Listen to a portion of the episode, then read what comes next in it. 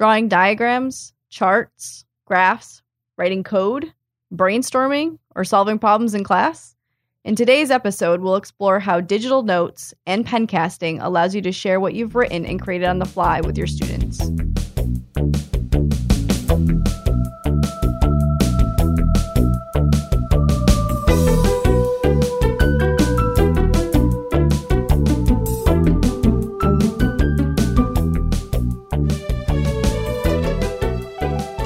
Guest is Casey Raymond, Acting Director of the Honors Program, Associate Professor of Chemistry and Geochemistry, and recent recipient of the President's Award for Teaching Excellence at the State University of New York at Oswego. Welcome, Casey. Hi, Rebecca and John. Today, our teas are English afternoon. Elderflower rooibos. and jasmine green tea. You know that you've been using your iPad in interesting ways to engage your students. Can you tell us a little bit about this? So I've been using my iPad for teaching lecture and writing my notes live for the students um, probably the last oh, seven years now. Um, originally, though, I started with a graphics tablet. Um, the difficulty with the graphics tablet was that I couldn't see what I was writing at the pen tip. It was plastic on plastic.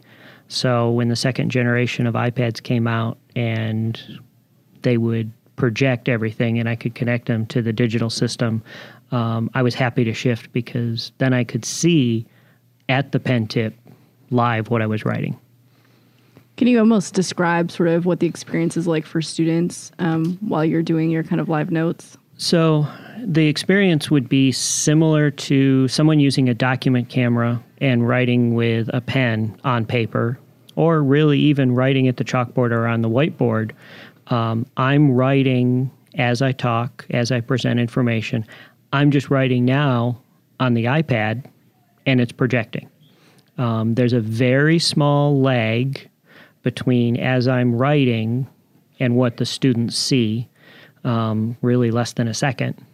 But you know, it's no worse than me writing at the whiteboard and then stepping out of the way so they can see what I've just written.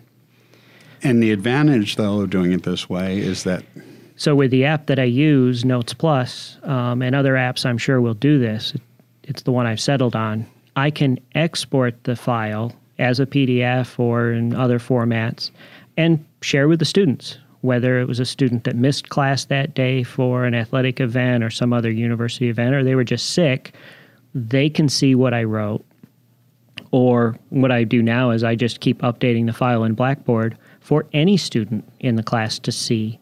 Uh, if they want to go back and try and redraw a figure that I drew because I've had a lot more practice drawing these figures, or check the math from a problem. You know, they don't have it quite written down in their notes or all the steps. They can go back and see exactly what I wrote. Uh, it's not a substitute for their own notes because I don't write everything down that I say, but it does serve as an additional tool and resource for them to go back to. And it also has the advantage, perhaps, of letting them see the process of working through it. Because if you just put things on PowerPoints or some other presentation, they'd see it as a fait accompli and they wouldn't have a chance to see how the ideas develop or the equations develop. And, and that's part of it. The other part of it is when I first started teaching, I did do some things with PowerPoint, and the ability of students to keep up with PowerPoint isn't so great. Or they just say, well, okay, that's it. That's all I need to know. Um, whereas this way, you know, I'm writing basically at the same pace that they're writing. Uh, so hopefully they're keeping track of their notes all the way along. And then I've got a digital record as well. And you're slowing down for the non expert. And when I'm slowing down. um, one other s- benefit that I encountered a couple years after starting this was I had a lot of students that did poorly on an exam. And the comments that I was hearing was, we never saw questions like this. And I knew better, but I was able to go back through my digital record of notes and find the exact pages in the file that had almost identical questions. And so I went into class and I said, So, okay, people are concerned about the midterm and the questions.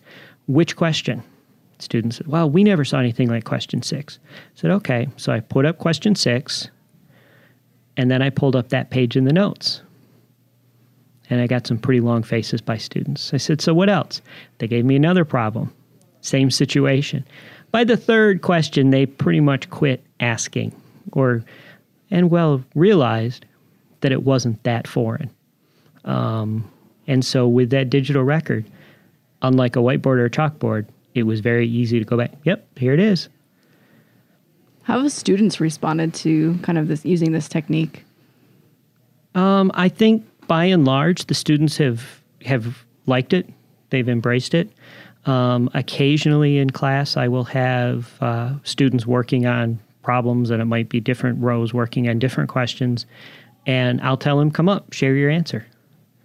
Um, that's always an experience because they haven't had very much practice, if any, writing on the iPad or writing digitally like this. And there is a little bit of practice that's required to do it neatly and cleanly in an organized way. Um, that's the one hurdle I think there is to other people doing this is there is a little bit of time to get comfortable with doing this digitally. How do you share the files with them, the recording? So I don't right now have what I would call a live recording with audio and in process text, like a movie. Mm-hmm. Um, right now, all I do is share it as a PDF file, as an electronic notebook, basically. Um, particularly with the new iOS 11 and the ability to do screen recording on the iPad. Um, I kind of want to play with that to see if there are ways and if it's effective to make, in effect, short movies and video tutorials to help work through solutions. Uh, I have done that some in the past with a graphics tablet plugged into a computer and QuickTime and recorded sessions, and I still use some of those movies. And so in that case, I am recording audio and the strokes as it's being written out and can walk through a problem. One nice feature of sharing it as a PDF is they can skim through directly and easily to the point that they they need to go back and review it. I it, imagine. Yeah, exactly. And it's just page by page, um, and it it's I date each day's lecture, so it's easy to hop through. Um, and by posting it just as one file that continuously gets bigger and bigger, they always have everything. Have you seen learning gains as a result of of this technique, or is it more kind of um, customer satisfaction?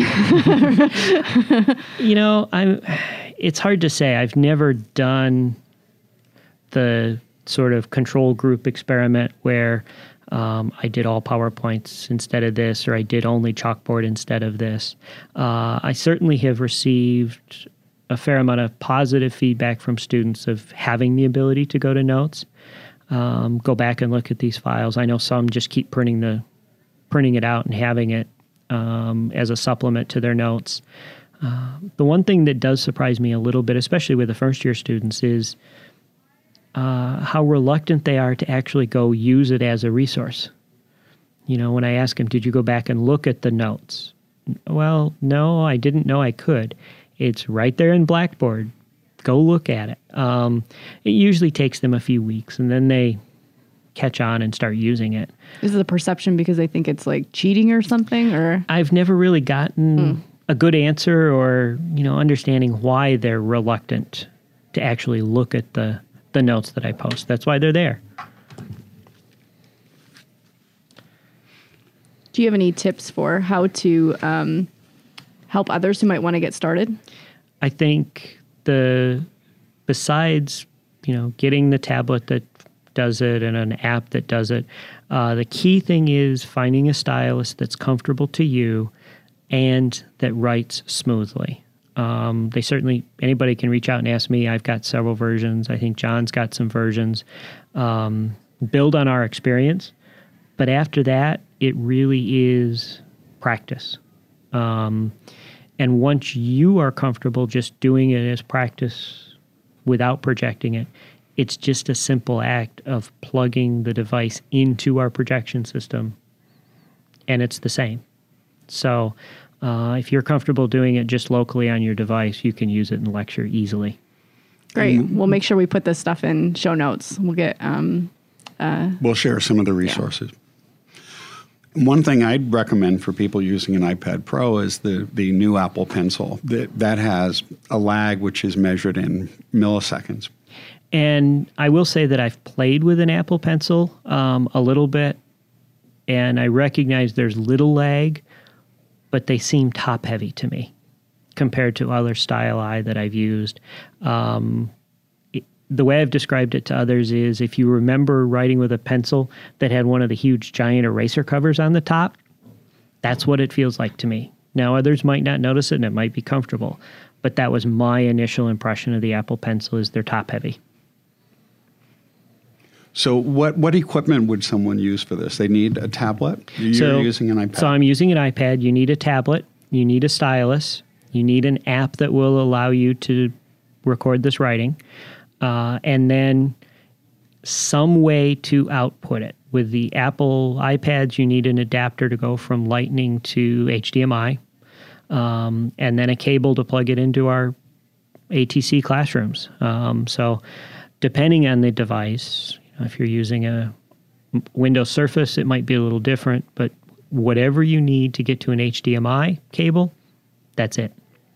And one other possibility is, as, as we've talked about As- a little bit prior to this, is using an Apple TV, uh, Yeah. where you can wirelessly project to it, and then you become much more mobile in the classroom. So you could wander anywhere and share the device more easily without worrying about the cables or dongles disconnecting. Exactly. And at this point, I'm still doing the hardwired connection, but I'm definitely intrigued with this idea of using the Apple TV in the front of the classroom and then being able to just wander the classroom and be untethered and really be able to, for student work, group work, set the device down in front of them, said, Here, share your answer.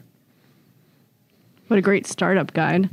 So uh, that all leads us to kind of asking you, what are you going to do next? Uh, the simple thing that, as far as next on this, is is playing with the new operating system and learning how to use the device in my app and develop short tutorial movies working through problems. Um, I know other faculty at other campuses have been doing it for several years through a computer. You get the fourth or fifth question from a student about a problem. It's probably time to make a short video and just post it for everybody because there's probably others that have it too. Great. Thanks so much for joining us, Casey. You're welcome. If you've enjoyed this podcast, please subscribe and leave a review on iTunes or your favorite podcast service. To continue the conversation, join us on our Tea for Teaching Facebook page. You can find show notes, transcripts, and other materials on teaforteaching.com. Music by Michael Gary Brewer.